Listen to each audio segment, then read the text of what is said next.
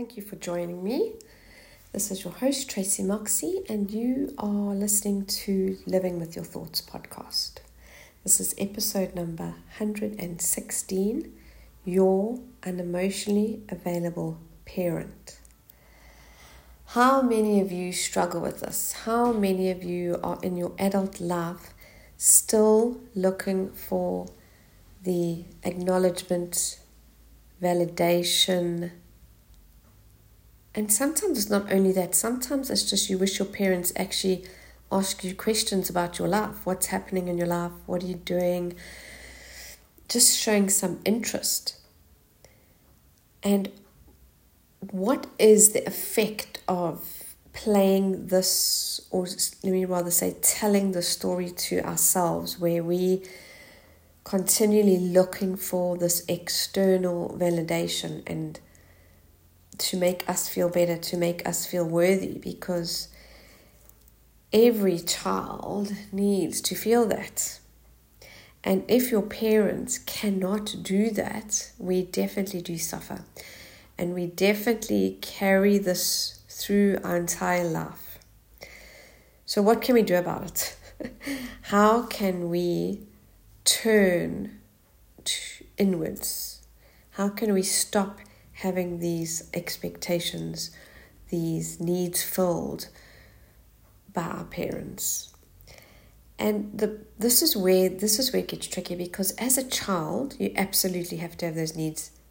You cannot you, you can't do it for yourself as a child. As a child you need your parent to be emotionally available. You need your parent to get down to your level, understand what you're going through, recognize that you are sad, frightened, upset, and just acknowledge that feeling instead of just brushing it off or not even acknowledging it all. So, when we as adults now feel that way, our little version of ourselves still crying out for that, your parents can't give it to you. They cannot ever Go back and give you what you what your little child what you needed as a little child. So the book is closed or the movie's ended or however you want to think. We cannot go and we can replay it and this is what you do all the time. You replay it but we can't go and change those events right? What happened happened. What happened when you were four five six seven however old you were it happened. So what what do we do now? How do we take these deep, deep seated emotions that keep coming up and keep reminding us of what we didn't get when we were a child. How do we how do we take that now? What do we do with it? So there's a there's a couple of things, but first of all, we need to acknowledge. We need to acknowledge, accept, and forgive. We need to look at our parents with a different perspective. We need to go, right, my parents or parent or caregiver, whoever it was that, that was not giving you and filling your needs, we have to say that person was doing the best they could with the tools they had. That person is unemotionally available because they don't even know what to do with emotions.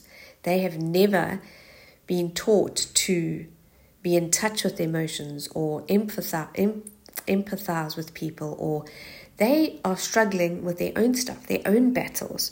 So they do not have the tools. So if you can look at them going, they were doing the best they could with the tools they had at the time of, of, of your parenting. And maybe they still are like that, maybe they haven't changed. But if you can look at it in a different perspective, that yes, they loved you and they provided for you and they thought they were doing the best that they could possibly do. And even if they didn't, they didn't have the tools. They didn't know how to bring down some of their own walls or get. Because if they let that all out, that means they had to deal with you and their emotions. And you would have, as a child, triggered their emotions. So we have to acknowledge that first.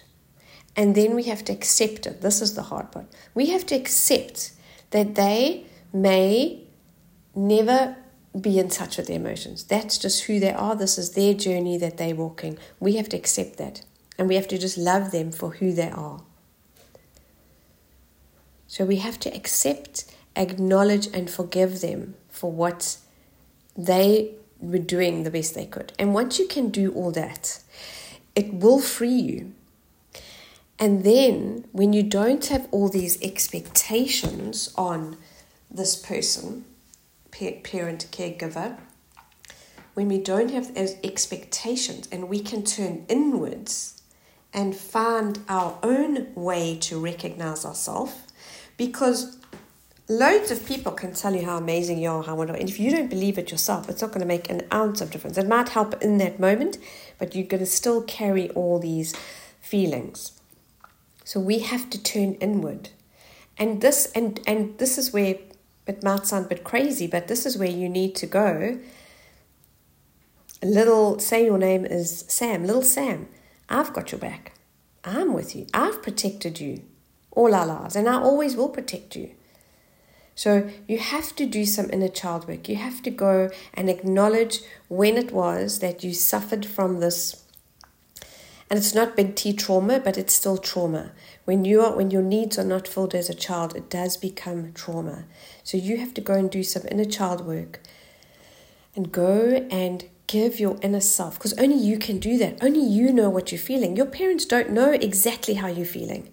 Only you know what you're feeling because you have experienced it.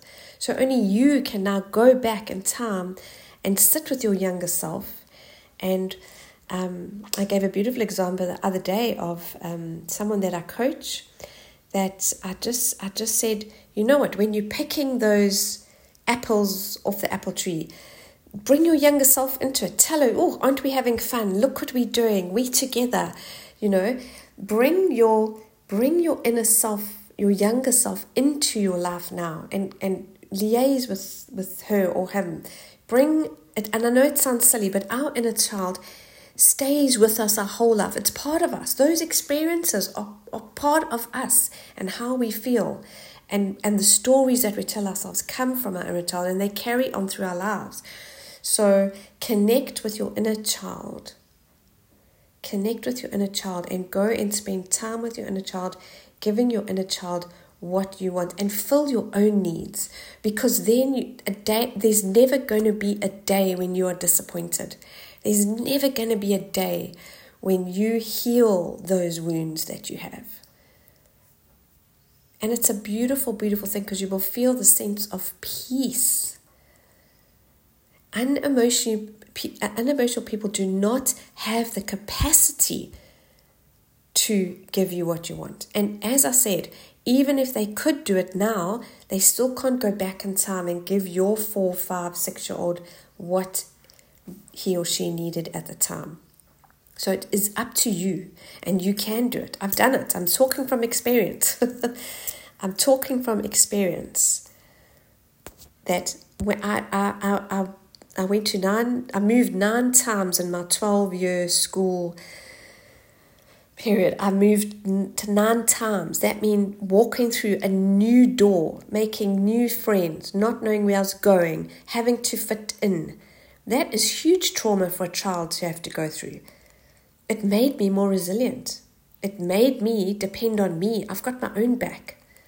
I walk through this life not expecting anything from anyone. If someone doesn't show up an appointment, it doesn't disappoint me. I just go, that's not meant to be today, and great, I can get on with something that I actually needed extra time to do. Or if I didn't have anything to do, I can go outside and, and be outside in nature, take my dog for a go for a cycle. It's my time now. Yeah, I get to have my time. So it's all about perspective. So I encourage you to acknowledge accept and forgive that person that was unavailable. Look at them through different eyes, softer eyes, and have grace for them. We never condone the behavior, but we do want to forgive because not forgiving, we sit with that. And we the ones that suffer because we're still having this, these expectations. And if you can have discussions with that person, if they're open for you, then talk to them. Tell them how you feel. Tell them you don't expect that it all can be changed now. But if it's it's weighing heavy on you, if you can have that discussion with them, bring it up. It'll make you feel better getting off your chest, and maybe you get some beautiful insight, or you know, they, they say what they had no idea of, of what they had done or caused, or, or, or they may admit to not having the capacity to do anything about it. So if you can have the conversation, have the conversation.